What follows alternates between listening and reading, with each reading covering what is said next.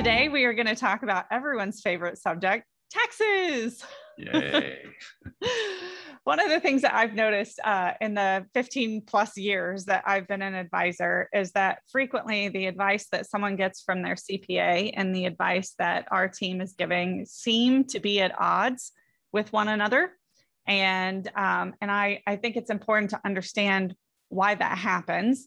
And for starters, I think one of the reasons that that happens is because of how our clients measure us right? If you are looking at how you measure your CPA, you are looking at how much money your CPA saves you this year in taxes paid.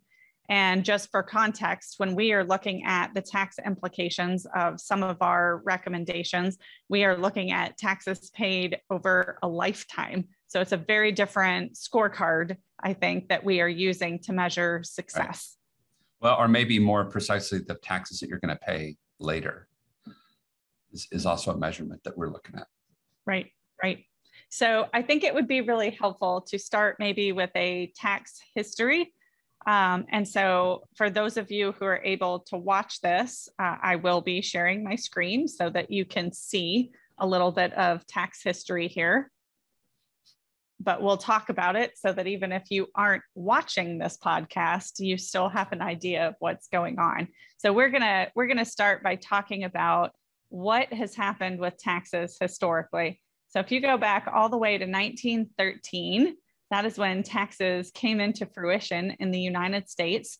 And the original tax rate was about 7%, and only for people who made over a half a million dollars in 1913, which was a very small segment of the population. And if I remember correctly, I believe it was also done on the honor system. Right. Please send us your money, please. so when we start looking through some of the historics, everything kind of stayed at that 7% level for the first several years. And then you see a pretty major jump in 1917 where the tax rate spiked to 67%. But again, that was only for people who were making over $2 million in 1917. So still a very small segment of the population. Right. Well, and this the cool thing about this chart is this is the top bracket. So this doesn't include other brackets or you know lower payouts. It's just the top bracket. Right. And so if you think about why that would have happened back then, um, it's because that's right around the time World War One was starting. So you see the taxes right. peak out during World War One, and then they start dropping back off pretty radically over the period of the next five to 10 years and it drops back down to a level of 25% for anyone who's making over a 100,000 in 1925. So well, even though the tax rate Yeah, that it went down but the the amount of income you had to get or had to earn in order to be at that bracket dropped dramatically. Right. So we call that widening the base right? That right. means that instead of just a few people paying taxes, we are widening the percentage of the population, not we, I'm pretty very clear, it's not us doing it, but uh, the percentage of the population that is paying taxes is widening. There are more people paying taxes at that point, even though it is at a lower bracket. And so you see that kind of continue on, continue on. And then you hit a time period where all of a sudden we're going to start to see a jump. So if you look at um, 1960, I'm sorry, I'm saying 60s, 1932, um, it jumps all of a sudden to 63%. So the highest tax bracket the year before was 25% for anyone paying over 100,000. But the very next year, they create much larger brackets for people who are substantially out earning. So the highest rate jumps suddenly to 63% for anyone who is earning over a million dollars in 1932, which again is a pretty small percentage of the population. But you can see how just, you know, from year to year, there's a, a pretty abrupt change that people may or may not have been expecting. Right. And, that, and a lot of that, I think, is sort of Great Depression responsiveness, right? We mm-hmm. got to go get more revenue, more services. Right. So if you kind of keep tracking through that, everything kind of stays the same. And then over the next couple of years, in 1936, now it's a 79% tax bracket for anyone making over $5 million. And that kind of stays the same for a little bit. But in 1940, it jumps to 81%. So it's not a huge jump, but it's a little wiggle right there. Again, for anyone making over 5 million. And then if you look at what happens with the advent of World War II, all of the sudden the tax rate is 88% for anyone making over 200,000. So again, while that may not be a huge portion of the population, if the year before you think you're sitting pretty because only people making 5 million are paying 81% in taxes, right the very following year for anyone who's making 200 grand they're paying 88% of anything they earn over that dollar amount to the government in the form right. of taxes right and that well, number kind of continues mm-hmm. to spike and grow during the war yeah and the interesting part of that is you know if you look at 1941 versus 42 it goes from a $5 million is what you've got to earn in order to be in that top bracket to 200k and the interesting part and this is why this is sort of i think our running commentary with hey let's pay taxes now and see if we can save them for later is nobody in that bracket got a vote. That they went from 5 million to 200k and there's nobody in that 200k range that said you know i think we should we should send more money to the war effort. Please take 83% or 82% of all my money right? And you start happened. to right there's there's not a lot of control there and i think that's that's part of what we want to talk about through this podcast right. is that even as the war is wrapping up you can see that the tax rate starts to kind of dribble back down um, but for anyone earning over 400,000, the number is still pretty high at, at its kind of trough here. Um, in 1949, it's 82% for anything over 400,000. Right. And that kind of holds steady for a while. So if you keep projecting it out through the 50s, for anybody earning over 400,000, they were mm-hmm. paying upwards of 90% um, in taxes for a solid decade, um, right. more than a decade actually. And yeah. I, I think that's really interesting because you know if you if you can imagine today being in a situation where you're earning income and you're sending 91% of every dollar you earn to the US, you get to keep nine pennies and they get 91. I mean, I don't know about you, Eric, but if that's Stopping. me, I'm hitting that point in the year going, yeah, this doesn't really seem worth it. I'm just going to go hang out in Mexico and I'll come back January 1 and start over. I'll just right. take a vacay. Right. Well, you're you're radically changing how you do your business. You're you're right. thinking very differently about growth, about expansion, about man, I, I wish I could go grow this so I could go hire more people, but doesn't make any sense for me to do that. Right. No, it really doesn't because what is that revenue actually doing for you? Not much. It's doing something for someone. It's just not you. Um, so if we kind of hop on down by right. 1964, Kennedy, right?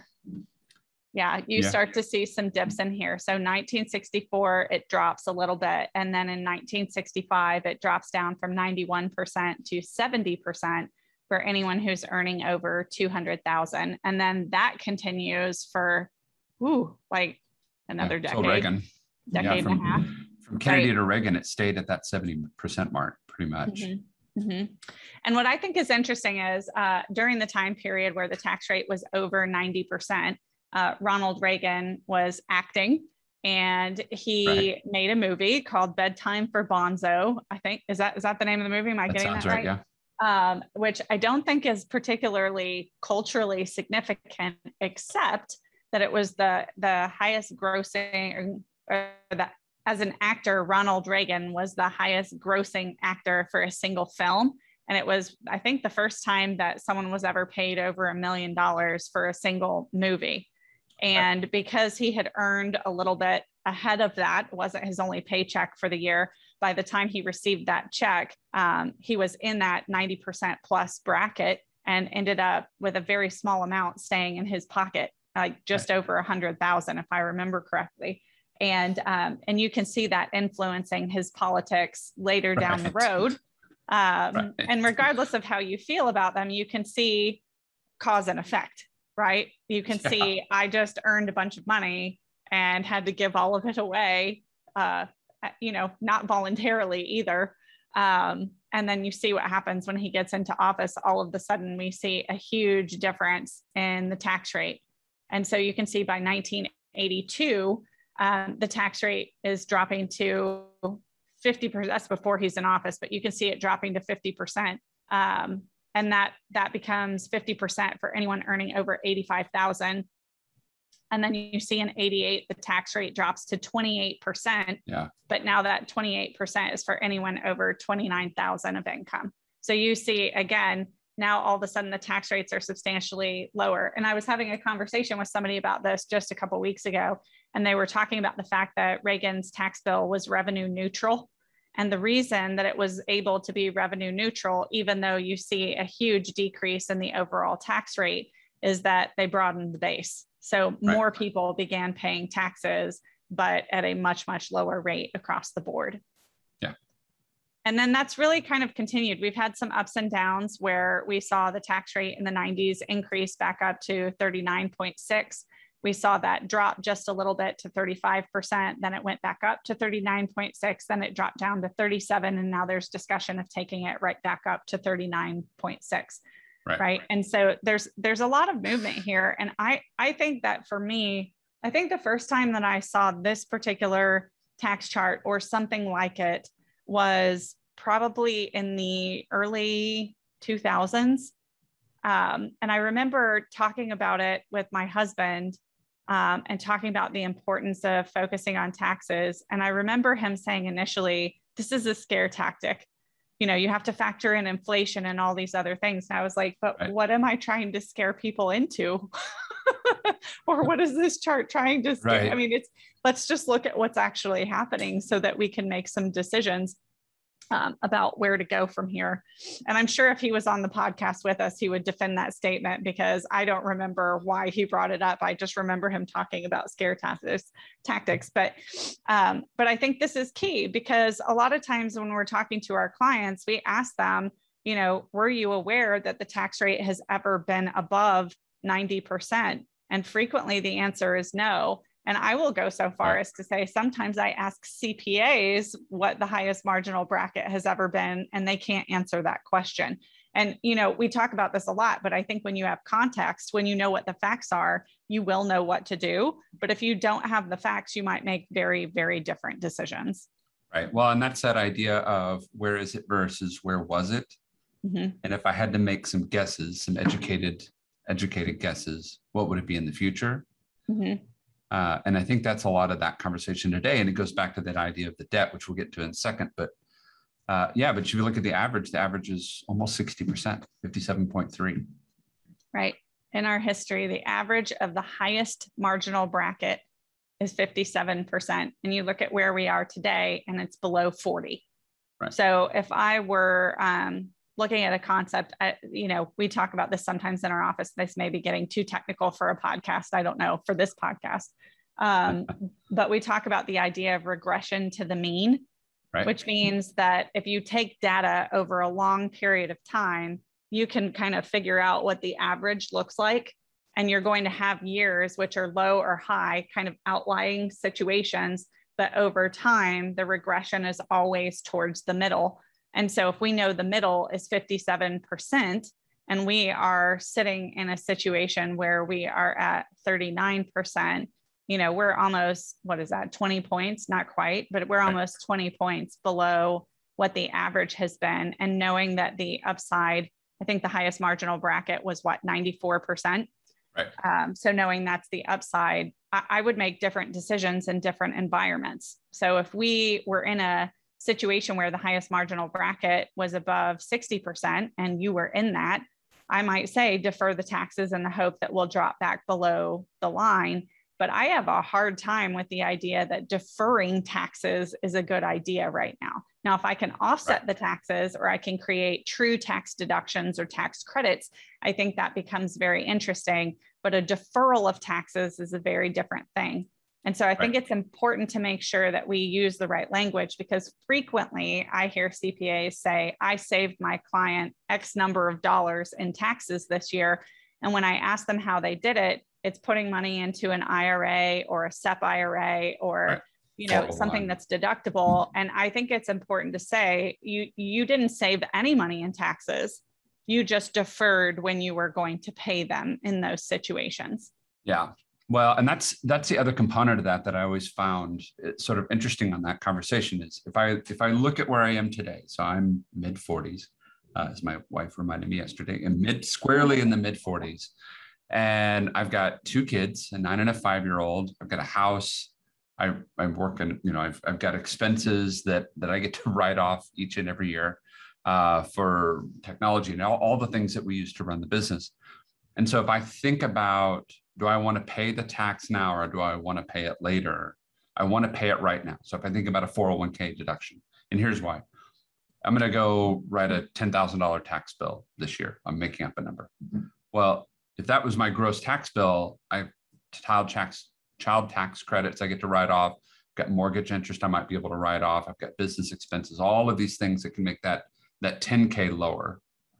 But if I fast forward that bill, if I put it into the 401k, save some of the taxes today, but defer it and pay it later, uh, I'm 65 now, I'm 70 now.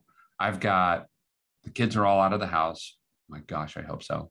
Uh, the house is paid off, so I don't have any interest I can write off. I'm not running a business anymore. I've retired. I'm doing other things. So, as a as a percentage of my income, I'm going to pay a lot higher version of that number because I have no write offs. I've got no natural write offs on that number unless I'm doing things like charity. But I've got no sort of baseline write offs that I get to go push against that.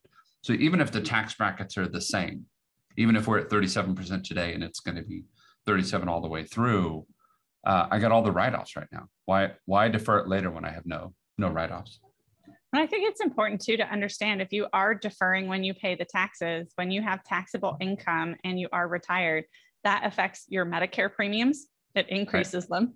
Um, and it also affects whether or not your Social Security comes to you tax free or is taxable. So, you know, it's important to think through the long term implications of deferring all the taxes to a later date beyond just the tax rate, right? I mean, there's the, right. the write offs, the expenses, all the things you just talked about, but there's also some of the material concerns of making your Social Security taxable and increasing your Medicare premiums right. and they they can get quite expensive so you know i think all of those things really matter as we're thinking through these conversations and you know some of the things that people look at doing may or may not be around in the next couple of years so um, as of today's date, which is October 25th, 2021, um, you still have the ability to do what's called a backdoor Roth, where you can right. convert um, your IRA dollars from a traditional IRA into a Roth IRA. And when you do that, you have to pay the taxes. But if you do it correctly, there are no penalties during that conversion. And then you have all of those dollars set aside that can grow tax free for the rest of your lifetime. But based on most of the talk and the bill that's currently being discussed, um, right. there's a pretty high likelihood that come 2022, that ability to do that will look very different if it exists at all.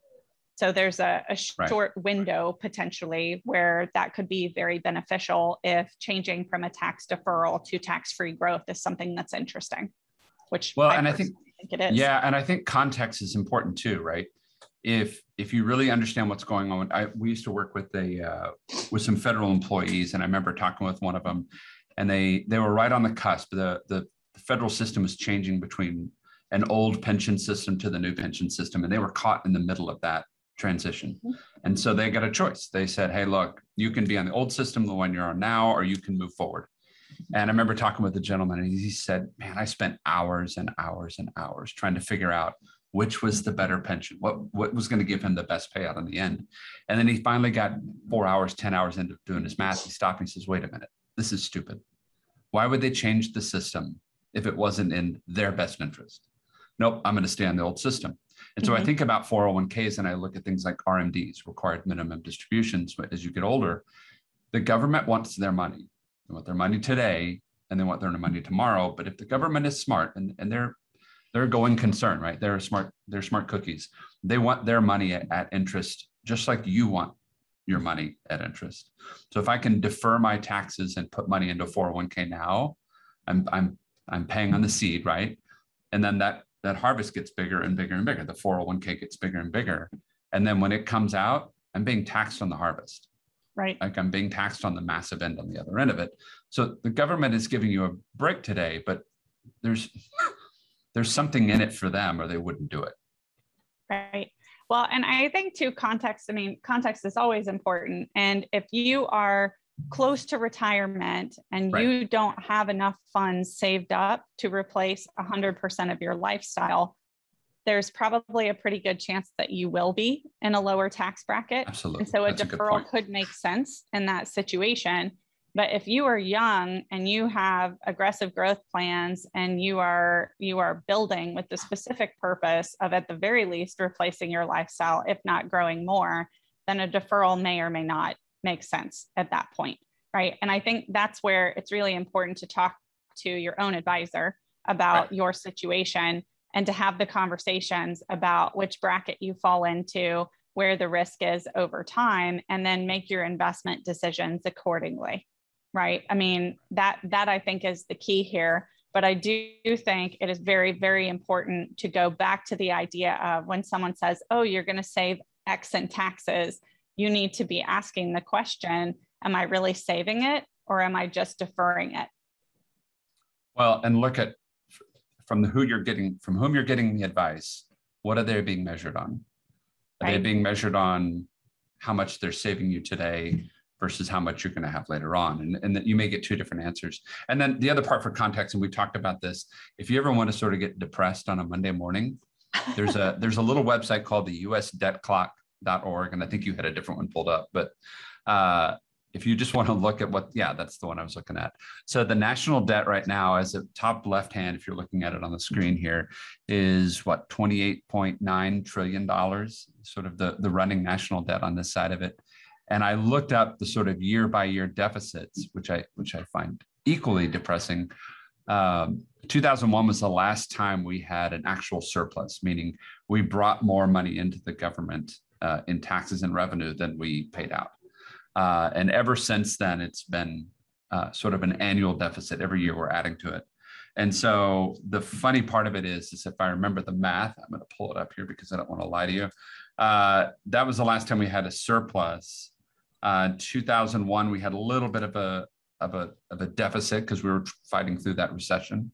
Uh, 2008, 2009, as we're trying to pump money into the market, the the deficit that year ran about 1.4 trillion. So we're, we're racking up extra bills, right? We're we're, we're spending money on the credit card, and uh, the really really sobering part of that is if you look at what happened last year, uh, the deficit for 2020, we had COVID and everything else, was about 3 trillion, 3.2 trillion.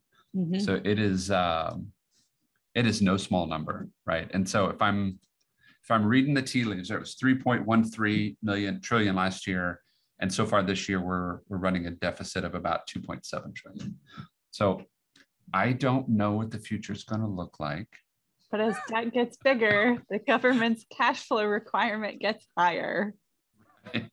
So um, just well and, and what's happening now is when we see some of these uh, tax proposals the the, in, the proposals for increased tax rates we're not shrinking the base. So these are not revenue neutral tax proposals right? I mean this is about right.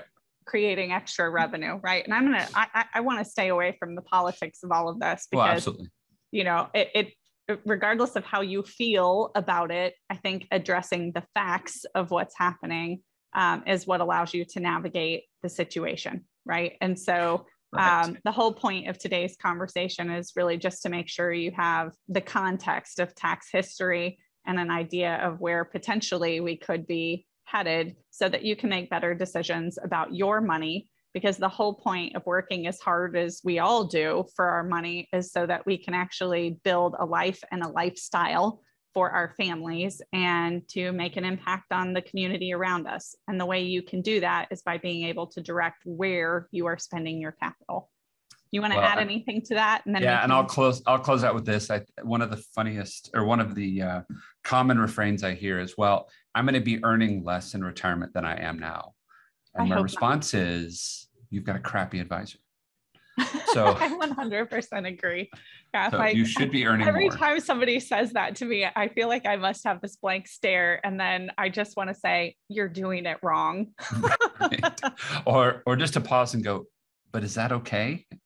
right.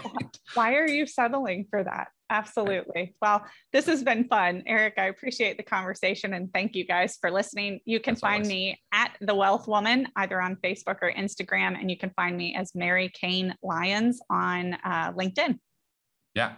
And I'm on Facebook and Instagram and all the rest of the grams as well. So on Facebook and Instagram, it's uh, Economics with Eric. And then on uh, LinkedIn, it's just my name. So Eric, Thank you you can guys. tell we're recording this on a Monday morning. we're all tired. See you guys. Have a great one.